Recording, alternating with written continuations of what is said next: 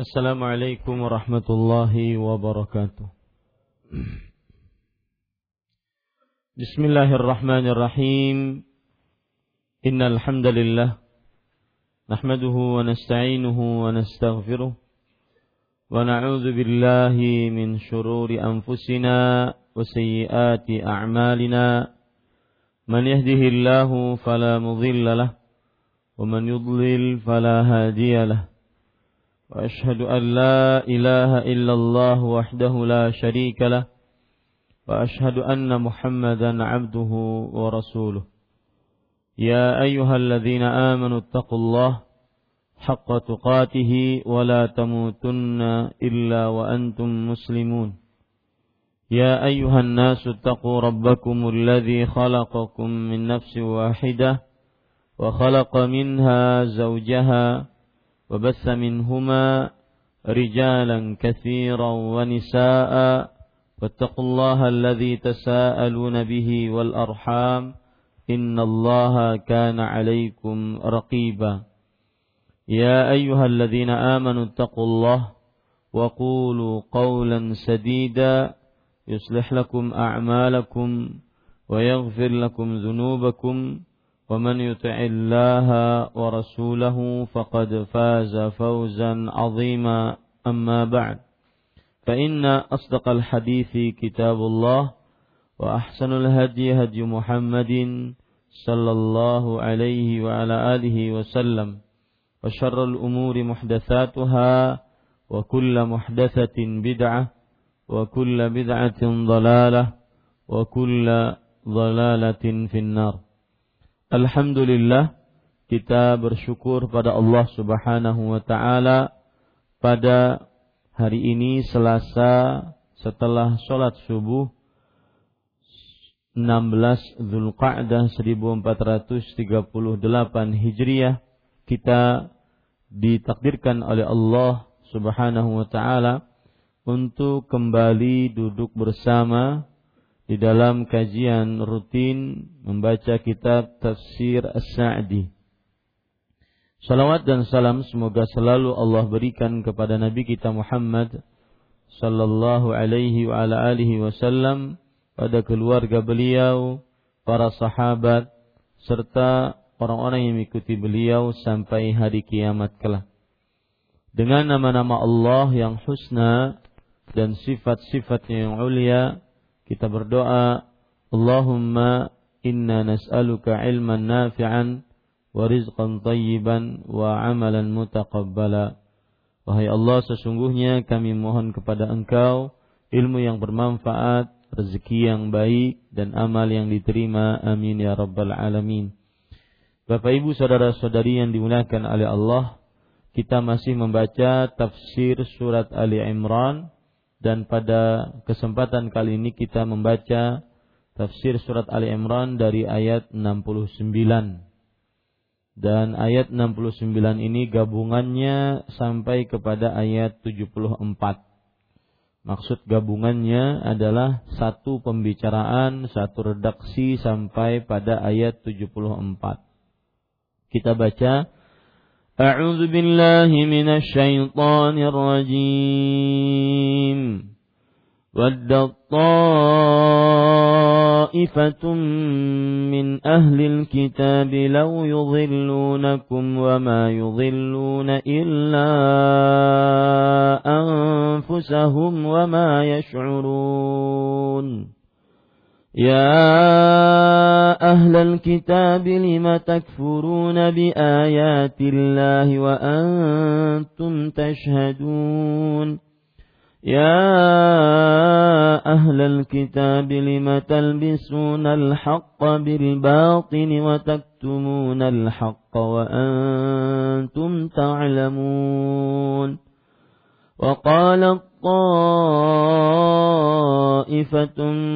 من أهل الكتاب آمنوا بالذي أنزل على الذين آمنوا وجه النهار واكفروا آخره لعلهم يرجعون ولا تؤمنوا إلا لمن تبع دينكم قل إن الهدى هدى الله أن يؤتى أحد مثل ما أوتيتم إن الهدى هدى الله أن يؤتى أحد مثل ما أوتيتم أو يحاجوكم أو يحاجوكم عند ربكم قل إن الفضل بيد الله يؤتيه من يشاء والله واسع عليم. يختص برحمته من يشاء Wallahu dzul fadlil azim. Artinya sesungguhnya dari ahli kitab ingin menyesatkan kalian. Padahal mereka sebenarnya tidak menyesatkan melainkan dirinya sendiri. Dan mereka tidak menyadarinya. Hai ahli kitab, mengapa kalian mencampur adukan yang hak dengan yang batil dan menyembunyikan kebenaran padahal kalian mengetahuinya? Segolongan lain dari ahli kitab berkata kepada sesama mereka, Perlihatkanlah seolah-olah kalian beriman kepada apa yang diturunkan kepada orang-orang yang beriman. Yaitu para sahabat Rasul sallallahu alaihi wasallam. Pada permulaan siang dan ingkarilah ia pada akhirnya supaya mereka orang-orang beriman kembali kepada kekafiran. Dan janganlah kalian percaya melainkan kepada orang-orang yang mengikuti agama kalian katakanlah sesungguhnya petunjuk yang harus diikuti ialah petunjuk Allah dan janganlah kamu percaya bahwa akan diberikan kepada seseorang seperti apa yang diberikan kepada kalian. Dan jangan pula kamu percaya bahwa yang diberikan kepada kamu dan juga jangan pula kamu percaya bahwa mereka akan mengalahkan alasanmu sandaran hukummu di sisi Allah Subhanahu wa taala. Katakanlah sesungguhnya karunia itu di tangan Allah. Allah memberikan karunia-Nya kepada siapa yang dikehendakinya. Allah maha kuas, maha luas karunia-Nya, lagi maha mengetahui. Allah menentukan rahmatnya, yaitu kenabian, kepada siapa yang dikehendakinya. Dan Allah mempunyai karunia yang besar. Para ikhwan yang dirahmati oleh Allah, segolongan dari ahlul kitab, segolongan di sini maksudnya adalah Yahudi dari Bani Nadir dan Bani Quraidah dan juga Bani Qainuqa. Segolongan dari ahli kitab di sini maksudnya adalah kaum Yahudi dari Bani Nadir, dari Bani Quraidah dan Bani Qainuqa. Yaitu ketika ingin menyesatkan kalian. Maksudnya ingin menyesatkan kalian yaitu mengajak kaum muslimin untuk masuk ke dalam agama Yahudi untuk menjelas, uh, menjelaskan kepada kaum muslimin untuk masuk ke dalam agama Yahudi. Padahal mereka sebenarnya tidak menyesatkan melainkan dirinya sendiri. Di sini Allah Subhanahu wa taala memberitahukan hasadnya kaum Yahudi kepada orang-orang muslimin bahwa mereka ingin menyesatkan kaum muslimin dan Allah Subhanahu wa taala memberitahukan kepada kita bahwa penyesatan mereka kepada kaum muslimin kembali kepada mereka sendiri. Dan mereka tidak dalam keadaan tidak menyadarinya. Bahwa kesesatan mereka itu kembali dalam kesesatan mereka sendiri. Dan di sinilah buruknya orang-orang yang mengajak kepada kesesatan. Keburukan akan kembali kepada mereka sendiri. Kemudian di sini Allah berfirman, "Hai ahli kitab." Wahai ahli kitab. Yaitu tadi tadi kaum Yahudi dari Bani Nadir, Bani Quraidah dan Bani Qainuqa.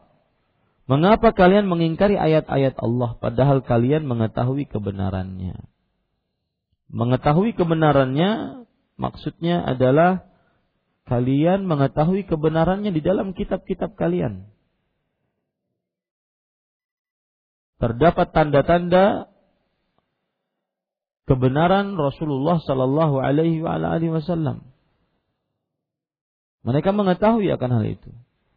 Bahkan mereka mengetahuinya sebagaimana mereka mengetahui anak-anak mereka sendiri. Saking jelasnya sifat Nabi Muhammad sallallahu alaihi wasallam. Ya'rifunahu kama ya'rifuna abna'ahum kata Allah. Mereka mengenal Nabi Muhammad sallallahu alaihi wasallam sebagaimana mereka mengenal anak-anak mereka sendiri. Ini kan sebuah keburukan. Mengingkari padahal sudah mengetahuinya. Kemudian Allah berfirman, Hai ahli kitab, mengapa kalian mencampur adukan yang hak dengan yang batil? Dan menyembunyikan kebenaran padahal kalian mengetahuinya. Para ikhwan yang dirahmati oleh Allah, eh, mengetahui mencampurkan hak dan batil di sini maksudnya adalah kebiasaan orang-orang Yahudi dan Nasrani mencampurkan yang hak dan batil. Dan yang dimaksud dengan mencampurkan hak yang dan batil adalah bahwa mereka menyembunyikan ayat-ayat padahal mereka mengetahui ayat-ayat tersebut adalah benar. Ini yang dimaksud dengan mencampurkan hak dengan kebatilan. Mereka menyembunyikan ayat-ayat padahal mereka mengetahui ayat-ayat itu benar adanya. Maksud yang kedua mencampurkan hak dan ke, de, yang hak dengan kebatilan adalah mereka merubah apa yang ada di dalam kitab Taurat mereka. Ini namanya mencampurkan hak dengan kebatilan. Mereka merubah apa yang ada dalam kitab Taurat mereka.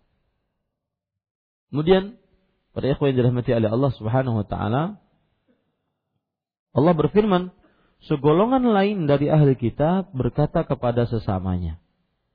Segolongan lain dari ahli kitab maksudnya di sini adalah para pemimpin dan para orang-orang terkemuka dari mereka, dari ahlul kitab.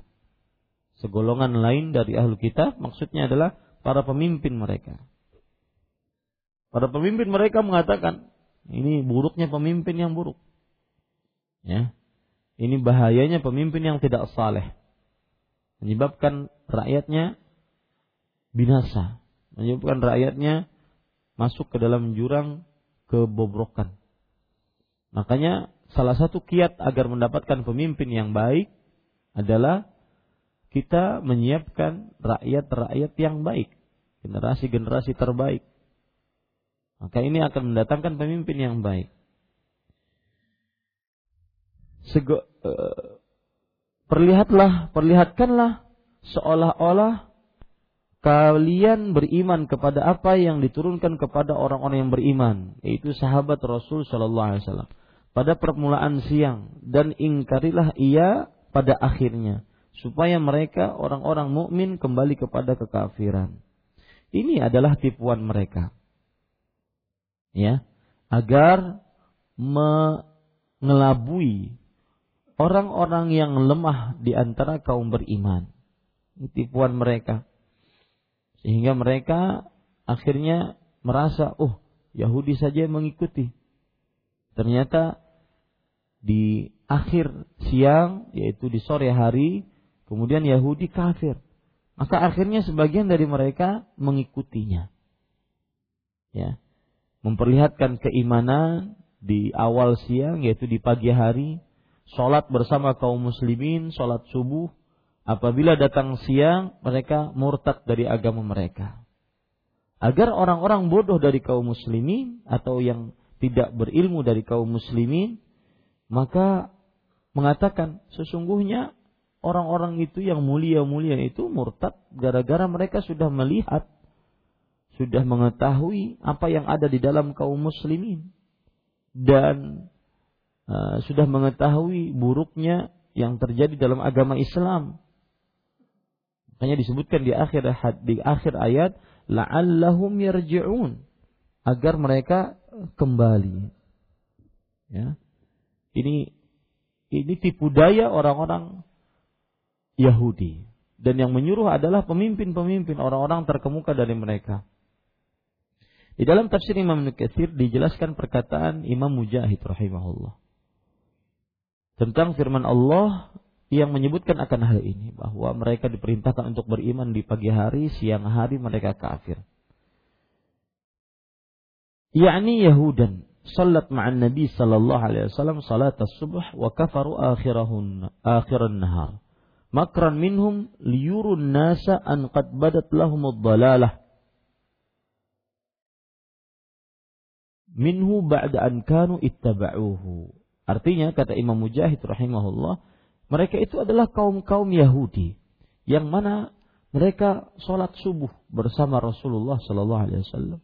Nah, ketika siang mereka kufur terhadap Rasulullah Sallallahu Alaihi Wasallam sebagai bentuk tipu daya mereka kepada kaum muslimin agar mereka memperlihatkan kepada manusia bahwa setelah mereka masuk ke dalam agama Islam maka mereka tahu buruknya agama Islam. Akhirnya mereka pun murtad. Mereka pun murtad.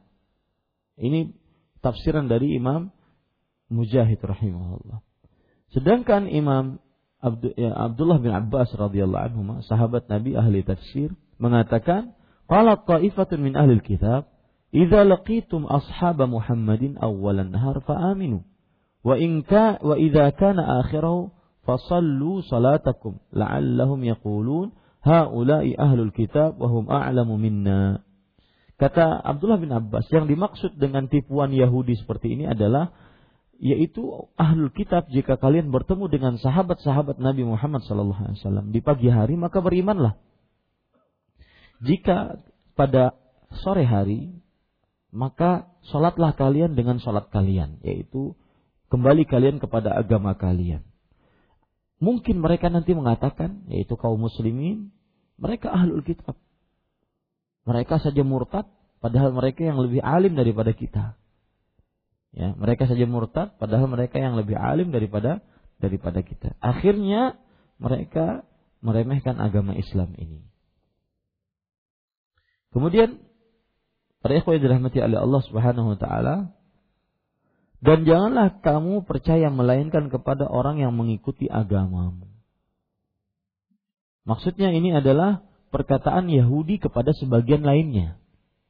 Ini perkataan seorang Yahudi, eh, kaum Yahudi kepada kaum lainnya. Janganlah kamu percaya melainkan kepada orang yang mengikuti agamamu. Ya. Adapun selain mereka yang sudah masuk dalam agama Islam, maka perlihatkan keimanan kepada mereka sebagai bentuk tipuan. Jadi orang Yahudi itu dari mulai menjak dahulu terkenal dengan tukang tipu, penipu. Ya. Maka siapa saja yang suka menipu bahkan di dalam sekte sesat dari ajaran ahlu sunnah wal jamaah terdapat ajaran penipu yang menjadikan tipuan sebagai agama mereka sebagai amal ibadah mereka yaitu kaum Rafidah. Syiah Rafidah, Syiah 12 imam menjadikan tipuan dusta sebagai agama mereka. Dan ini mencontoh dari kaum Yahudi. Ada buku menarik judulnya Badlul Majhud fi Musyabahatir Rafidah bil Yahud. Yang artinya usaha untuk mengeluarkan kesamaan antara kaum Rafidah dengan kaum Yahudi. Dan ini ditulis oleh Syekh kami, Syekh Ibrahim Al-Jumaili atau Al-Jamil. Beliau menulisnya seperti itu nama bukan nama aslinya. Abdullah Al-Jamil maksud saya. Ini para ikhwan yang dirahmati oleh Allah Subhanahu wa taala.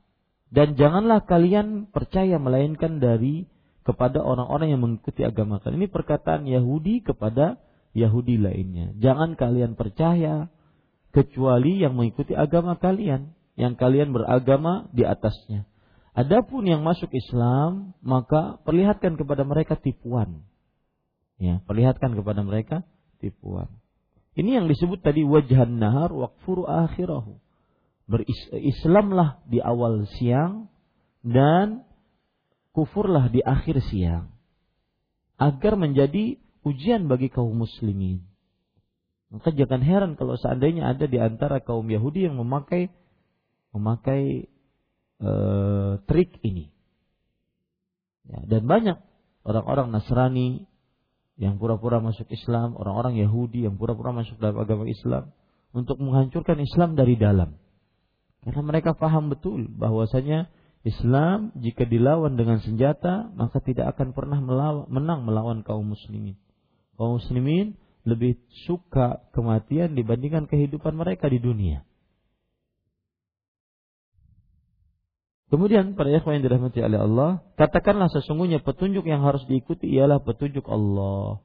Ini adalah ucapan untuk mem membantah kaum Yahudi jumlah i'tiradiyah. Ini ucapan untuk membantah kaum Yahudi. Ya. Sesungguhnya petunjuk yang harus diikuti adalah petunjuk Allah Subhanahu wa taala. Kenapa demikian? Karena Allah yang memberikan petunjuk kepada hati-hati orang beriman, kepada keimanan yang paling sempurna. Allah yang memberikan petunjuk agar beriman kepada apa yang diturunkan kepada Nabi Muhammad sallallahu alaihi wasallam dan rasulnya. Dari mulai ayat-ayat dan juga uh, mukjizat-mukjizat yang Allah Subhanahu wa taala berikan. Kemudian dan janganlah kamu percaya bahwa akan diberikan kepada seseorang seperti apa yang diberikan kepada kalian. Maksudnya janganlah kamu percaya kepada bahwa akan diberikan kepada seseorang seperti apa yang diberikan kepada kepada kalian. Maksudnya begini, para ikhwan yang dirahmati oleh Allah Subhanahu wa taala, jangan kalian perlihatkan apa yang kalian miliki dari ilmu kepada kaum muslimin. Maka nanti kaum muslimin belajar dari kalian. Dan akhirnya sama kalian di dalamnya. Jangan kalian perlihatkan ilmu yang kalian miliki kepada kaum muslimin, wahai Yahudi. Nanti kaum muslimin bisa mempelajarinya, maka akhirnya sama derajat kalian dengan mereka. Bahkan akhirnya kaum muslimin lebih utama dibandingkan kalian karena mereka sangat mengimani hal tersebut. Atau juga nanti kaum muslimin akan membuat alasan untuk kalian uh, di hadapan Allah Subhanahu wa taala terhadap kalian. Artinya kaum muslimin bisa membantah kalian nanti di hadapan Allah Subhanahu wa taala. Maka jangan biarkan uh, kalian memberikan sesuatu ajaran kepada kaum muslimin. Ini para ikhwan yang dirahmati oleh Allah Subhanahu wa taala.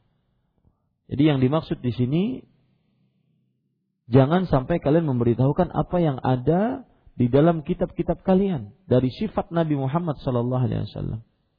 Maka nanti mereka akan mengikuti agama kalian. Dan janganlah kamu percaya bahwa mereka akan mengalahkan hujahmu di atas Allah Subhanahu wa taala. Ini semua adalah perkataan-perkataan Yahudi untuk menegakkan kekuatan di tengah-tengah mereka. Ya, menegakkan kekuatan di tengah-tengah mereka agar Yahudi tidak murtad dari agamanya. Itu semua perkataan mereka. Katakanlah, nah baru Allah Subhanahu wa taala memerintahkan kepada Nabi Muhammad SAW. Katakanlah wahai Muhammad, sesungguhnya karunia itu di tangan Allah, petunjuk di tangan Allah. Siapa yang beriman mendapatkan hidayah maka tidak ada yang bisa menahannya. Petunjuk di tangan Allah. Ya. Siapa yang disesatkan oleh Allah disengsarakan oleh Allah maka tidak akan ada yang bisa menolaknya. Petunjuk di tangan Allah. Maka yang ditakuti oleh kaum Yahudi bahwa apabila diajarkan apa yang ada dalam kitab Taurat, kemudian nanti orang-orang muslim tambah kuat imannya, maka walaupun tidak diberitahukan oleh kaum Yahudi apa yang ada dalam kitab Taurat, maka niscaya kalau Allah memberikan petunjuk, maka pasti beriman. Kalau Allah menyesatkan, pasti sesat. Qul innal fadla biyadillah. Sesungguhnya karunia itu di tangan Allah. Kemudian Allah Subhanahu wa taala berfirman, Allah memberikan karunia kepada siapa yang dikehendakinya. Dan Allah Maha luas dan Maha mengetahui. Allah memberikan kepada siapa yang dikehendakinya. Ada yang paman Nabi tidak beriman. Ada yang istri Nabi tidak beriman. Ada yang bapak Nabi tidak beriman. Ada yang anak Nabi tidak beriman. Karena petunjuk datang dari Allah, karunia datang dari Allah Subhanahu wa taala. Makanya kaum Yahudi mereka takut untuk memperlihatkan Taurat mereka kepada kaum muslimin.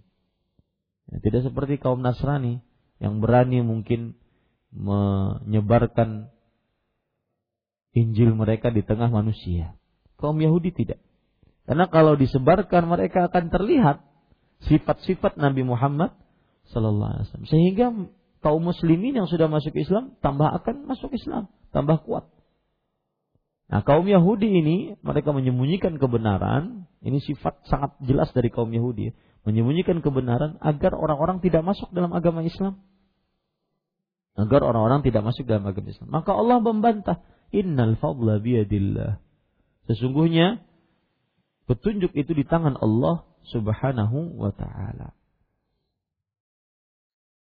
Siapa yang dikehendaki oleh Allah mendapatkan petunjuk, maka niscaya dia akan mendapatkan petunjuk. Allah Maha luas dan lagi maha mengetahui. Kemudian Allah menentukan rahmatnya, yaitu kenabian kepada siapa yang dikehendakinya dan Allah mempunyai karunia yang besar. Artinya, wahai kaum muslimin, wahai kaum beriman, Allah menentukan siapa yang berhak mendapatkan karunia, dipilih menjadi nabi, dan siapa yang tidak berhak. Itu bukan urusan manusia, tetapi urusan siapa? Allah Subhanahu wa taala. Allah yang memberikan karunia Nabi Muhammad sallallahu alaihi wasallam adalah nabi yang paling mulia. Allah yang memberikan karunia akan hal itu.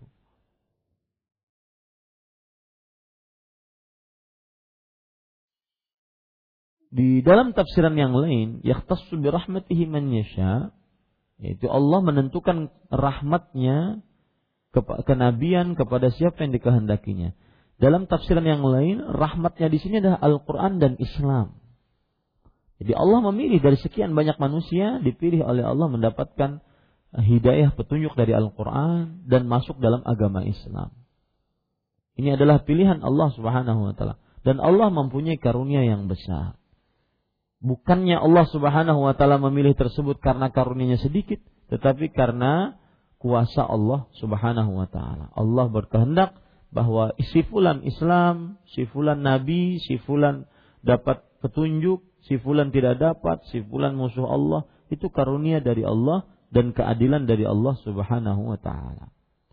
Di sini pelajaran menarik para ikhwah untuk hati kita. Oleh karena al-fadla biyadillah, karunia dari Allah, maka mintalah selalu dari Allah.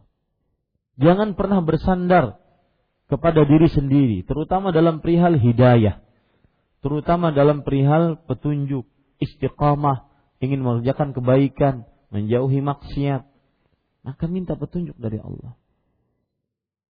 Orang-orang yang kadang-kadang mungkin jauh dari ujian, hidupnya nyaman, tentram, aman, ibadahnya juga nyaman, tentram, aman, jauh dari ujian. Maka hati-hati. Mungkin suatu saat kita akan mendapatkan ujian. Mungkin suatu saat kita akan mendapatkan musibah, bala, dan musibah bala mendingan kalau seandainya hanya berkaitan dengan harta, keluarga. Tapi kalau berkaitan dengan agama, nah ini bahaya. Kalau berkaitan dengan dengan agama, maka mintalah selalu ketetapan hati kepada Allah. Minta selalu karunia dari Allah. Minta selalu petunjuk dari Allah. Meskipun kita merasa diri kita sudah mendapat petunjuk dari Allah. Ya. Makanya Rasul Shallallahu Wasallam orang yang paling diberi petunjuk oleh Allah dibeli paling banyak karunia dari Allah, beliau senantiasa berdoa, Allahumma saddidni, Allahumma hdini wa saddidni, ya Allah berikan aku petunjuk dan bimbing aku selalu dalam kebenaran. Ya muqallibal qulub, tsabbit qalbi ala dini. Wahai yang membolak-balikan hatiku, tetapkan hatiku di atas agamamu.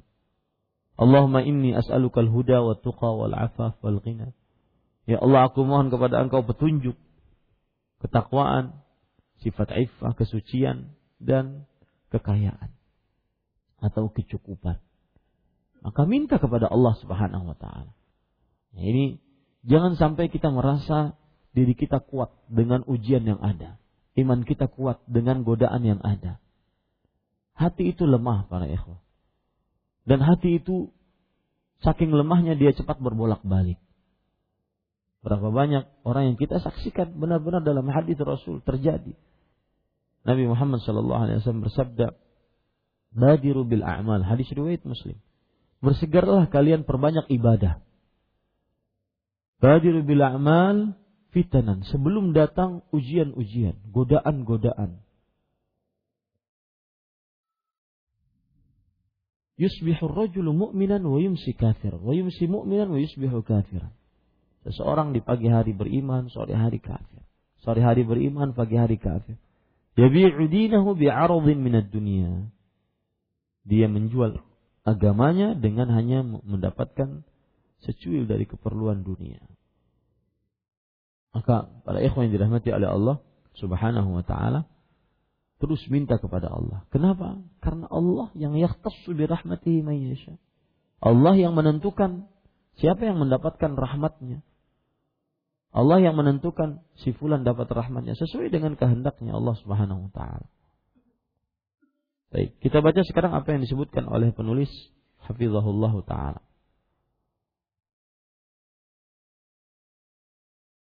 Penulis rahimahullah taala mengatakan hadza min minnatillahi ala hadhil ummah. Ini merupakan karunia Allah atas umat ini. Haitsu akhbarahum bimakri a'daihim min ahlil kitab di mana Allah memberitahukan kepada mereka yaitu kepada kaum muslimin tentang tipu daya musuh-musuh mereka dari ahlu kitab. Kita ini orang beriman itu enak sekali, ya. Ada musuh ingin membahayakan kaum muslimin diberitahukan oleh Allah. Tipu dayanya diberitahukan oleh Allah. Allah itu Ar-Rahman Ar-Rahim terutama kepada orang-orang yang beriman. Wa annahum min hirsihim ala idlalil mu'minin yan'auna yanu'una al-makarat al-khabithah. Bahwa di antara usaha keras mereka dalam menyesatkan kaum mukminin adalah mereka memakai berbagai cara dalam makar, konspirasi. Mereka yang busuk. Yanu'una al-makarrat al-khabithah.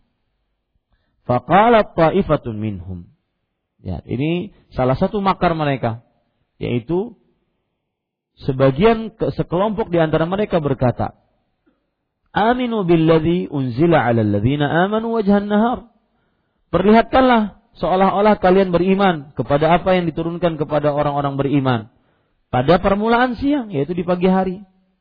Ai awaluhu warji'u an dinihim akhiran nahar.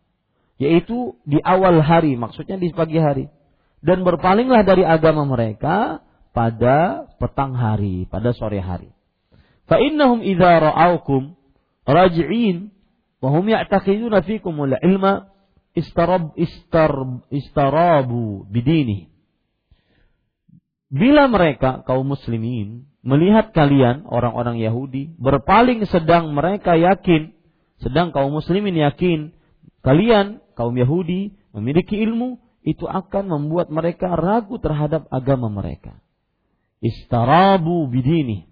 Wa qalu laula annahum ra'aw fihi ma la yu'jibuhum wa la yuwafiqul kitab as-sabiqah lam yakhtas lam yarji'u. Lalu mereka orang-orang beriman akan tidak akan berkata sekiranya mereka yaitu Yahudi tidak melihat dalam agama ini apa yang tidak menarik bagi Yahudi dan tidak sesuai dengan kitab-kitab terdahulu niscaya mereka pasti tidak akan berpaling ini menurut Yahudi kalau seandainya dia melakukan makar ini. Makar ini agar kaum muslimin tertipu dengan triknya Yahudi. Ya. Beriman di pagi hari, siang hari, atau sore hari sudah kafir. Orang-orang Yahudi mengira kalau seperti itu kaum mukminin akan mengatakan di dalam hatinya, tuh lihat, tuh yang alim-alim aja murtad yang diberikan ahlu kita diberikan kitab sebelumnya murtad setelah masuk Islam. Karena mengetahui ke Islam Islam di sini mungkin agama yang buruk. Menurut Yahudi seperti itu. Ya, menurut Yahudi mungkin orang-orang beriman akan berkata seperti itu. Kemudian penulis mengatakan, "Hadza makruhum." Ini adalah tipu daya mereka. Wallahu taala huwa alladhi yahdi man yasha. Dan Allah Subhanahu wa taala yang memberikan petunjuk kepada siapa yang dikehendakinya. Maksudnya adalah ada yang masuk Islam sekehendak Allah. Ada yang tetap dalam keislaman sekehendak Allah. Ada yang tidak masuk Islam sekehendak Allah. Ada yang murtad sekehendak Allah. Ya, bukan karena apa yang dilakukan oleh orang-orang Yahudi tersebut. Kita lanjutkan. Penulis rahimahullah taala berkata, "Wa huwa alladhi biyadihi al-fadl yakhtassu bihi man yasha." Hanya di tangannya lah segala karunia. Karunia di sini tadi apa? Kenabian. Bisa makna lain karunia di sini apa? Islam dan Al-Qur'an. Yang dia khususkan yaitu yang Allah khususkan buat siapa yang dikehendaki oleh Allah Subhanahu wa taala. Allah memberikan petunjuk kepada siapa yang dikehendakinya, bukan karena makar Yahudi.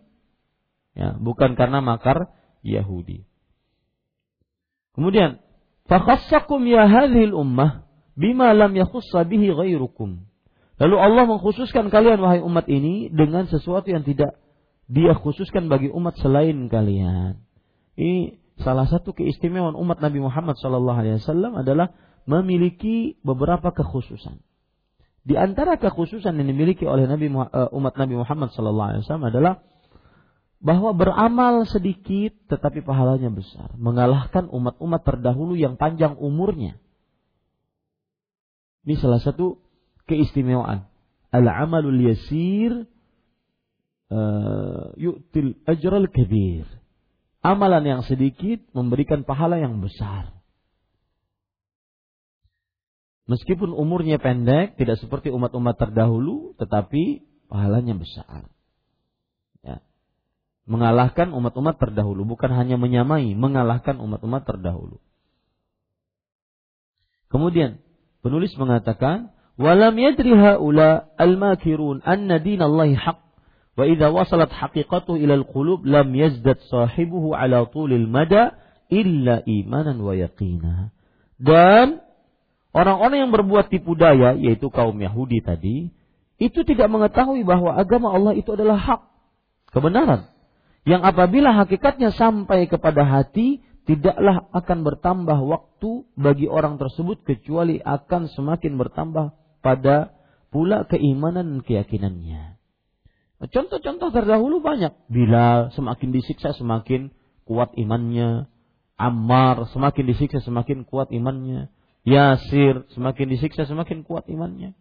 Kemudian Sumayyah semakin disiksa semakin kuat imannya. Kemudian Khabbab bin Arad semakin disiksa semakin kuat imannya. Ya. Jadi jangan sampai kalian mengira bahwa tipu daya kalian ini berhasil wahai kaum Yahudi. Karena orang yang sudah diberi petunjuk oleh Allah, maka semakin lama semakin beriman dan semakin yakin. Walam tazidhu syubhah illa tamassukan bidinih wa hamdan lillah wa thanan alaih haitsu manna bihi alaih. Artinya dan agama Allah itu adalah hak yang apabila hakikatnya sampai kepada hati tidaklah bertambah waktu bagi orang tersebut kecuali akan semakin bertambah pula keimanan dan keyakinan. Dan subuhat-subuhat yang ada itu justru menambah kuatnya mereka berpegang teguh kepada agamanya. Semakin bersyukur kepada Allah serta memujinya. Di mana Allah telah melimpahkan karunia-Nya itu atasnya. Kalau Allah sudah ingin menetapkan hati mendapat petunjuk maka yang ada tambah beriman. Yang ada semakin ada syubhat tambah beriman dia. Karena itu ketetapan datang dari Allah Subhanahu wa taala. Kemudian pada ikhwan yang dirahmati oleh Allah. Wa qauluhum an yu'ta ahadun mithla ma utitum aw yuhajjukum 'inda rabbikum. Dan perkataan mereka yaitu kaum Yahudi. Dan janganlah kalian percaya bahwa akan diberikan kepada seseorang seperti apa yang diberikan kepada kalian. Dan jangan pula kalian percaya bahwa mereka akan mengalahkan hujjah kalian di sisi Rabb kalian. Yani anna alladhi hamalahum ala hadhihi al-a'mal munkarah al-hasad wal-baghyu wa khasyat al-ihtijaj alaihim. Artinya bahwa yang mereka yang menyebabkan mereka yaitu kaum Yahudi melakukan perbuatan-perbuatan kemungkaran perbuatan-perbuatan kemungkaran tidak mau beriman, kemudian beriman di siang hari di, eh, di pagi hari ke di siang hari berkufur, Semua perbuatan-perbuatan tersebut adalah akibatnya hasad. Sebabnya bukan akibatnya, sebabnya hasad, dengki. Ya. Dan ketakutan akan dikalahkan dalam berdebat. Sedangkan orang beriman masuk Islam karena keimanannya bukan karena ingin menang-menangan, bukan. Karena keimanan. Itulah beda cara berpikir kaum Yahudi dengan dengan uh, kaum muslimin. Yahudi menginginkan mereka menang dari kaum muslimin. Sedangkan orang Islam masuk dalam agama Islam karena petunjuk dari Allah. Dan di sini buruknya hasad. Hasad bisa membuat seseorang tidak beriman. Hasad bisa membuat seseorang sombong yang akhirnya menolak kebenaran. Ini buruknya hasad. Hasad membuat seseorang sombong yang akhirnya menolak kebenaran. Dan sifat hasad sangat terkenal dari kaum Yahudi. Allah Subhanahu wa taala berfirman, "Hasadan min 'indi anfusihim." Ayatnya surah Al-Baqarah ayat 109, "Wadda katsirun min ahli kitab law yaruddunakum min ba'di imanikum kuffara." Hasadan min 'indi anfusihim. Sebagian ahli besar ahlul kitab, yaitu kaum Yahudi, dan Nasrani menginginkan agar kaum muslimin dapat agar mereka kaum Yahudi dan Nasrani dapat mengembalikan kaum muslimin kepada kekafiran setelah mereka beriman. Karena kedengkian yang timbul dari diri mereka sendiri. Di zaman periode Mekah tidak ada munafik. Yang ada Islam kafir. Di zaman periode Madinah ada munafik. Karena ada hasad Abdullah bin Ubay bin Salul hasad kepada Nabi Muhammad Sebelum hijrah, Abdullah bin Ubay bin Salul hampir saja mendapati tampuk kepemimpinan di kota Madinah. Orang yang paling berkuasa di kota Madinah. Tetapi sebelum dia dapat, datang Nabi Muhammad SAW. Dan Nabi Muhammad SAW diagungkan oleh seluruh kaum muslimin, bahkan kaum Yahudi Nasrani pun uh, segan kepada Rasulullah SAW. Akhirnya Abdullah bin Ubay bin Salul, pemimpin orang-orang munafik, memakai topeng kemunafikan. Hasad mereka, ya Abdullah bin Ubay bin Salul. Kenapa hasad? Karena saya dari dulu membangun kepercayaan, membangun kepercayaan untuk mendapatkan keutamaan, kepemimpinan, menjadi kabilah. Akan tetapi ternyata datang Nabi Muhammad SAW orang baru ya. Kemudian banyak pengikutnya disegani oleh musuh dan e, lawan kawan dan lawan. Ini yang membuat Abdullah bin Ubay bin Salul menjadi orang munafik. Dan itu buruknya hasad. Hasad itu membuat orang munafik. Persis seperti Yahudi. Makanya Allah Subhanahu wa taala berfirman tadi wadda katsir min ahli kitab law yaruddunakum min ba'di imanikum kuffaran hasanan min indi anfusihim min ba'di ma tabayyana lahumul haqq Sebagian besar ahli kitab menginginkan agar mereka dapat mengembalikan kalian kepada kekafiran setelah kalian beriman karena dengki yang timbul dari diri mereka sendiri setelah nyata bagi eh, bagi mereka kebenaran. Alhamdulillah para ikhwah selesai dari ayat 69 sampai 74. Intinya kalau kita perhatikan ringkasannya tadi Yahudi ya mereka ingin sekali menyesatkan kaum muslimin dan itu sudah sifat tabiat kaum Yahudi. Kenapa ingin menyesatkan kaum muslimin? Kenapa nggak biarkan aja lakum dinukum waliyadin? Karena mereka menganggap diri mereka yang paling benar. Makanya mereka mempunyai gelar Asy'abul Mukhtar yaitu bangsa pilihan Allah. Bangsa pilihan Allah Subhanahu wa taala. Ternyata bukan Allah yang memilih, tetapi kerak dan babi yang memilih. Ini para ikhwan yang dirahmati oleh Allah Subhanahu wa taala. Dan kemudian ahlul kitab gara-gara ingin menyesatkan kaum muslimin, mereka memuncai makar-makar. Makar-makarnya sudah kita sebutkan tadi.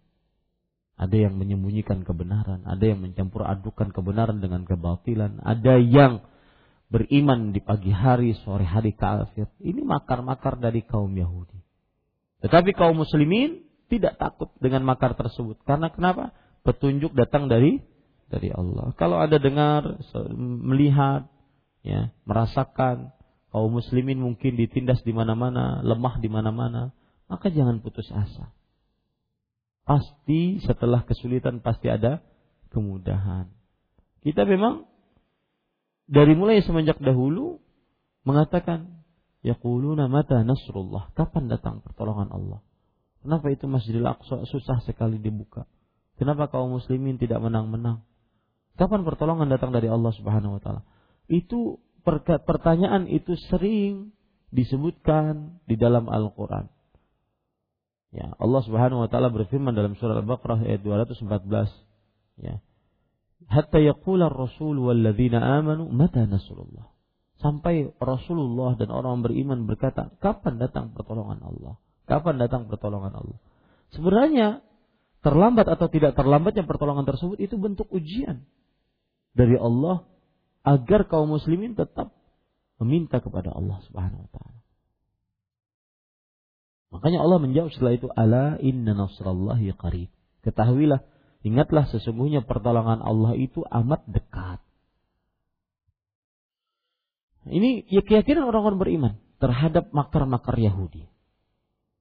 Makanya kalau kita melihat dan mendengar, merasakan memperhatikan apa yang terjadi di tengah-tengah kaum muslimin dari mulai penindasan, dicaplok negaranya dan semisalnya, maka kita hanya bisa mengatakan hasbunallah wa ni'mal wakil. Sebagaimana yang terjadi pada diri Rasul wasallam ketika peperangan Ahzab. Alladzina amanu eh, peperangan Ahzab Allah Subhanahu wa taala berfirman mazadahum illa mereka tidak bertambah kecuali keimanan mereka ya kecuali keimanan mereka dalam surat Ali Imran surat ketiga ayat 173 alladzina qala lahumun nas innan nasa qad jama'u lakum fakhshawhum fazadahum imanan wa qalu hasbunallah wa ni'mal wakil orang-orang yang mentaati Allah dan rasulnya yang kepada mereka ada orang-orang yang mengatakan jadi ada orang yang mengatakan kepada kaum muslimin. Sesungguhnya seluruh faksi atau ya faksi keka, kekafiran telah berkumpul ingin menyerang kota Madinah. Maka takutlah kepada mereka. Orang beriman bagaimana ketika mendapatkan seperti itu? Perkataan itu menambah keimanan mereka. Malah tidak mereka tidak takut, maka menambah keimanan mereka. Dan mereka menjawab, cukuplah Allah menjadi penolong kami. Dan Allah lah sebaik-baik penolong dan pelindung. Maka pada saat itu, para ikhwah, kalau kita melihat keadaan kaum muslimin, kita banyak-banyak berdoa. Lebih yakin dengan janji Allah. Ya. Kalau seandainya sanggup untuk bersedekah, bersedekah untuk kepentingan kaum muslimin kalau tidak maka banyak-banyak berdoa. Jangan banyak-banyak komentar. Jangan banyak-banyak penulisan, komentar sedangkan tidak berbuat. Apa ya? Termasuk fikih realita. Karena ada tuduhan bahwa pengajian-pengajian salaf baik ustadz-ustadz ataupun jamaahnya tidak memperhatikan Palestina, tidak memperhatikan Suria, tidak memperhatikan Mosul yang ada di Mosul yang ada di Irak dan semisalnya maka kita katakan realitalah yang ada. Anda sering berbicara fikih realita. Realita Anda sekarang apa? Realita Anda sekarang di Banjarmasin. Realita Anda sekarang adalah di Banjarmasin. Maka apa yang Anda bisa lakukan? Bersedekah dan juga berdoa kepada Allah Subhanahu wa taala. Sambil mendidik anak-anak kita agar akidahnya kuat sehingga tidak tergoda dengan makar Yahudi dan Nasrani. Itu yang bisa kita lakukan. Ya, wallahu a'lam. Ini yang bisa saya sampaikan apa yang baiknya dari Allah Subhanahu wa taala, apa yang buruk itu dari saya pribadi wa sallallahu nabi Muhammad walhamdulillahi rabbil alamin. Wassalamualaikum warahmatullahi wabarakatuh.